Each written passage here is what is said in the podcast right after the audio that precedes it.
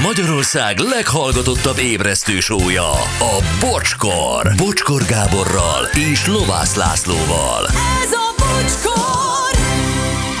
Ez a bocskor! 318 lesz három perc múlva.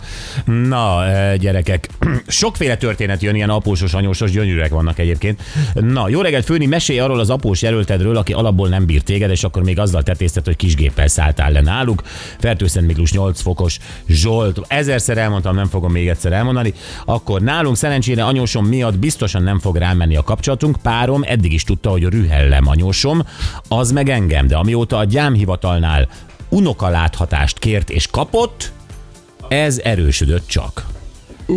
Hú, ezt nem is tudtam, bár hallottam, de nem akartam elindni, hogy nagyszülő kérhet a gyámhivatalnál unokalátogatást, és akkor köteles vagy kvázi beengedni? Hát ezek Komoly, de hát ott azért nagyon kemény konfliktusok lehetnek, ha már ideig eljutott a, Igen, a ha család. gyereket nem viszi a nagyszülőkhöz. Gyerekek nem viszi a nagyszülőkhöz, nem is akarja, és, és a nagyszülő meg a gyámhivatalhoz fordul, hogy ő mehessen gyereket látogatni.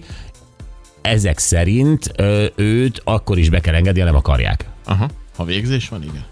Ezt, ezt, ezt nem tudtam, hogy a nagyszülőnek is van, úgymond Jézusom. joga. Sziasztok, islerek! Ö, legkeményebb az volt, amikor a idézőben szeretett anyósom kitalálta, hogy csaptam neki a szelet. És ezt a nejemnek is elmesélte. Egy darabig nem beszélgettünk utána, és azóta is hűvös a viszony. Az erős. Ez filmbe illő. Ez gyönyörű, igen. Sziasztok, nekem a feleségem nyitotta fel a szemem a saját szüleimmel kapcsolatban. Na ez is érdekes. Sokáig próbáltuk helyre tenni velük a kapcsolatot, de reménytelen. Mára már alig beszélek a saját szüleimmel, sokkal inkább a feleségem szüleit tekintem a sajátoménak. Jók vagytok, Sanyi? Ó, ez, is, ez, ez is szomorú. Ez is szomorú, hogy a- egyébként hogy ilyen feleség nyitotta fel a szemét, hát ki tudja, hogy milyen történet lehetett. Az is lehet, hogy anyagi, akkor meg az, az nagyon el tud durvulni. Szép jó reggelt, anyós minden alkalommal behívta piciny fiát a fürdőbe, mikor átmentünk hozzájuk.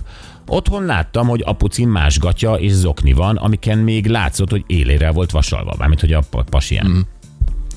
Megkérdeztem életem párját, akar-e visszaköltözni mamához, és vasaltgatjában zokniban járni, vagy marad és hordja a vasaratlan alsó neműt. Legközelebb, mikor kezdte anyós a fürdőbe behívó szertartást, tehát ezek elmentek látogatóba, és akkor gyere, gyere kisfiam, gyere kisfiam, eltűntek egy ilyen 10 percre, és Átöltöztette. basszus. Jéjú. Au, au, au, au, au. Jó, um, igen, igen, legközelebb kezdte anyós a fürdőbe behívó szertartást, az uram határozottan ellenállt. Nem volt több gatyacsere. Mi több, anyós feltűnően elfogadó lett velem, és mindenben látványosan kikérte a véleményemet. Szerintem jól ismerte a fiát, és megértette, hogy beáll a so- vagy beáll a sorba, vagy elveszti a csatát. A fia egyszer mind a feleségét választotta, így aztán a ház ura innentől vasaratlan gatyában járt. Szép. Egyébként Nagyon. kicsit ebben az is benne van, tudod, hogy van olyan anyós, aki egyébként így próbálkozik azzal, hogy na, akkor itt kinek is van hatalma. Hogyne? Feleség vagy én? Hát olyan? Igen, de ebből is látszik, hogy ha jól kezeli egy helyz- a helyzetet a pasi, Igen. akkor helyre tud billenni ez a családi egyensúly. Aha.